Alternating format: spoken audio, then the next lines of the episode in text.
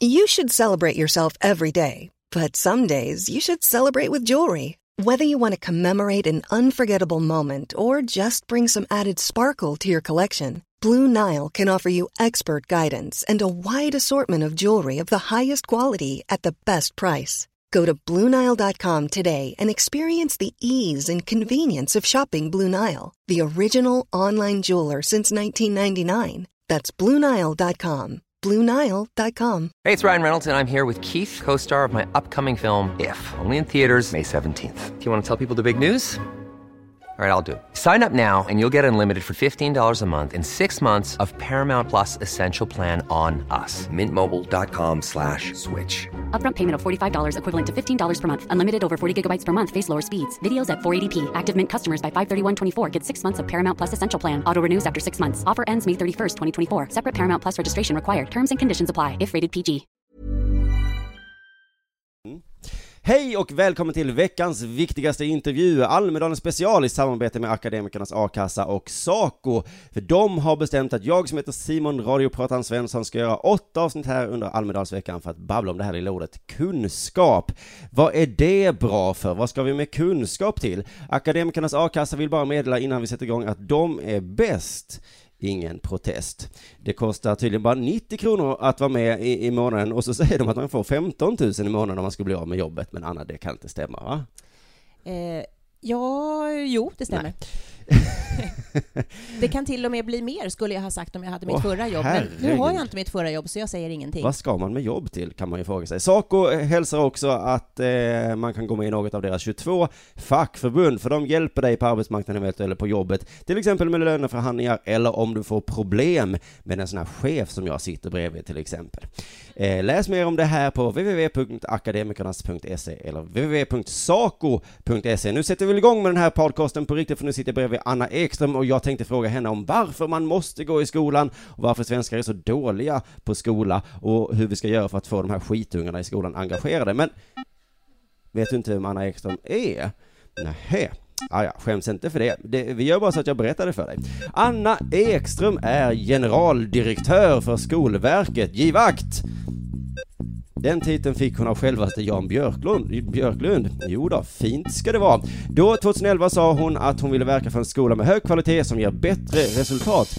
Mm, det har väl gått lite sådär med det än så länge. Men Anna Ekström älskar skolan. Hon har en djurkand. Hon har jobbat med saker och studentorganisation. Hon har suttit i styrelsen för Uppsala universitet och hon har varit ordförande för Linköpings universitets styrelse. Och nu då generaldirektör för Skolverket. Man kan säga att hon är en slags överliggare som tycker om studenter lite väl mycket. Skolverket är till för att följa upp hur det går för alla skolor där ute i kommunerna. Lite makt vill staten ha över skolorna ändå.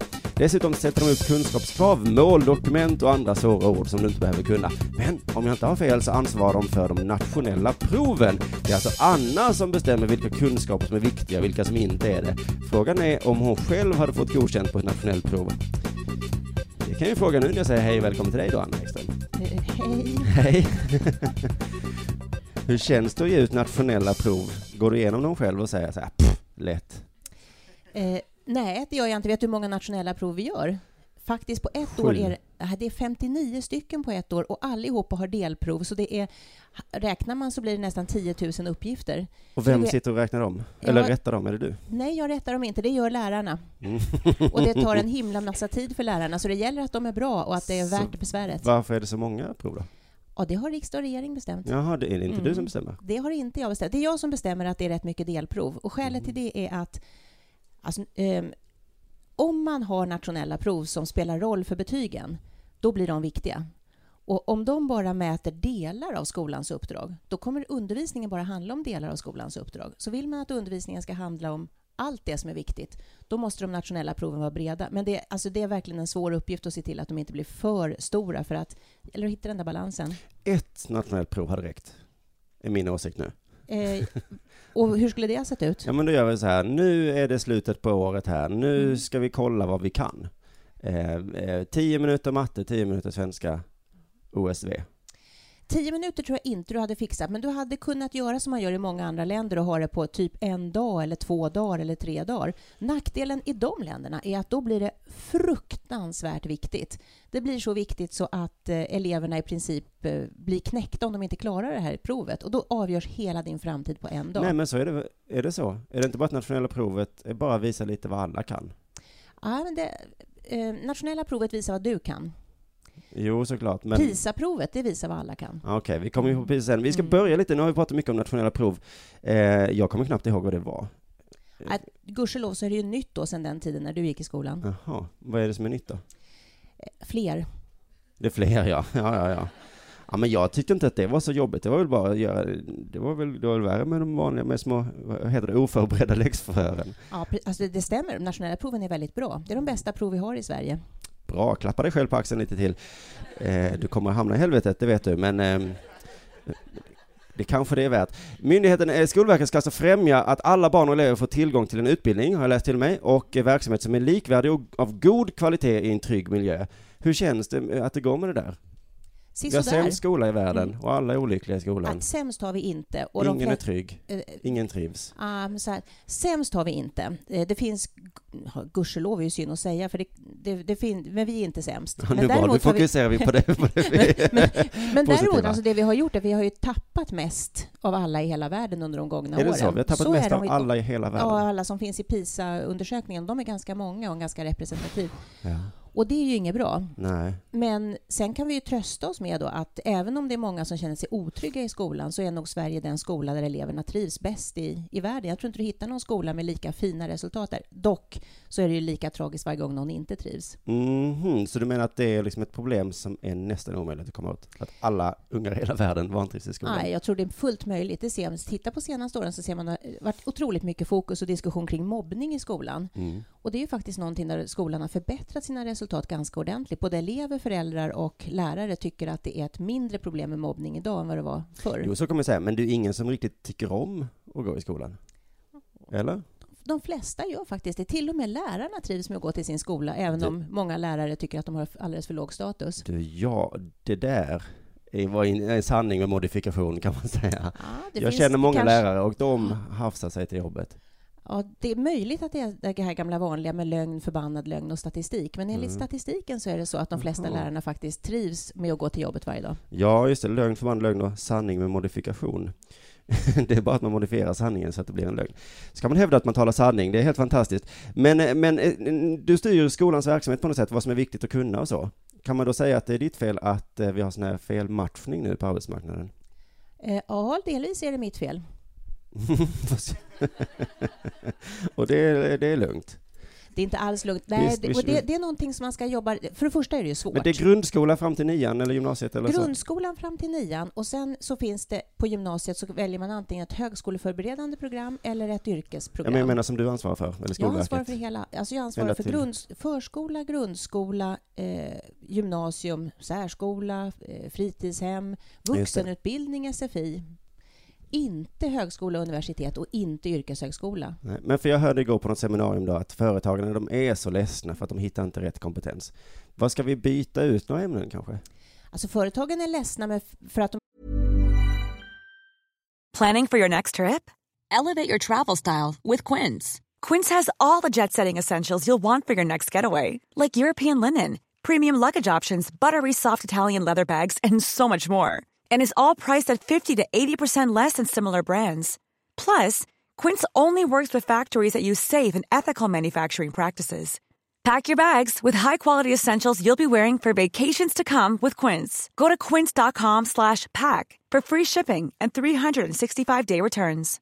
Imagine the softest sheets you've ever felt. Now imagine them getting even softer over time. That's what you'll feel with Bowl and Branch's organic cotton sheets. In a recent customer survey, 96% replied that Bowl and Branch sheets get softer with every wash. Start getting your best night's sleep in these sheets that get softer and softer for years to come. Try their sheets with a 30-night guarantee. Plus, get 15% off your first order at bowlandbranch.com. Code BUTTERY. Exclusions apply. See site for details.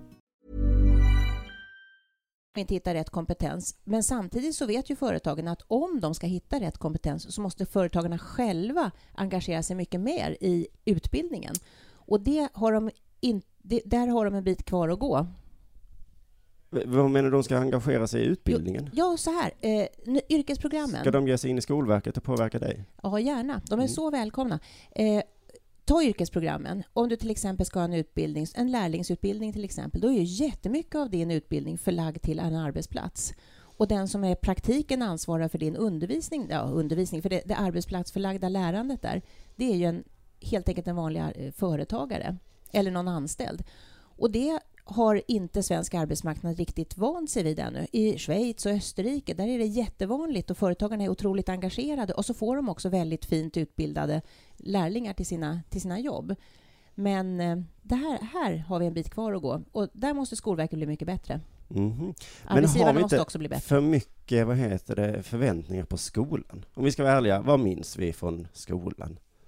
Allt jag kan idag har jag lärt mig efter skolan.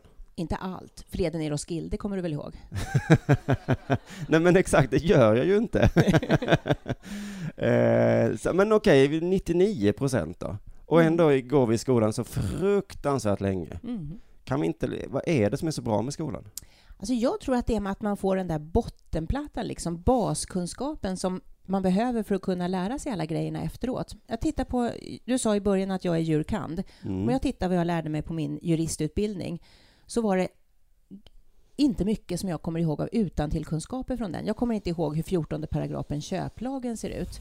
Men däremot så har jag ett hum om hur man ska tolka, liksom, vad är grunderna för avtalstolkning? Hur ser det ut om man ska gå till domstol? Men allt det jag kan om juridik, det har jag lärt mig på jobbet. Precis vartenda ett. Men jag hade inte kunnat lära mig det om jag inte hade gått den där långa utbildningen och lärt mig massa latinska ord för avtalstolkning och prejudikat och sånt. Nej men visst hade du kunnat lära dig om eh, prejudikat utan att kunna liggande stolen och... Nej. Alltså jag har ju aldrig lärt mig liggande stolen, för Nej, jag, jag är för gammal för det. Och motsvarande, vad hette det på din tid då? De Ja, byter det- ju stol och... Ja, alltså så här va. Eh, jag hade inte kunnat gå igenom juristutbildningen lika bra om jag inte hade kunnat dividera.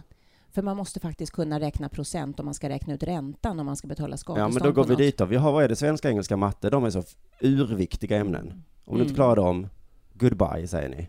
De är ju viktiga. Börja om. Och vet du Och vad? du säger så här, svenska en är viktigt, Ja. ja, Mm. du ska få säga en sak exakt. Engelska är viktigt, matematik, det har jag här i fickan, i min miniräknare här. Mm. Och Och vad? dividera som du sa, det, det gör inte du i huvudet. Ibland gör jag faktiskt det, och ibland med papper och penna också. Eh, men vad du och också har i fickan är att du har den här mobilen som du tar ett sms-lån med. Och då Mm. är det himla bra att ha kläm på vad räntan blir om det rusar iväg. Så jag tror matematik är bra också för att du ska kunna vara en, en vettig samhällsmedborgare.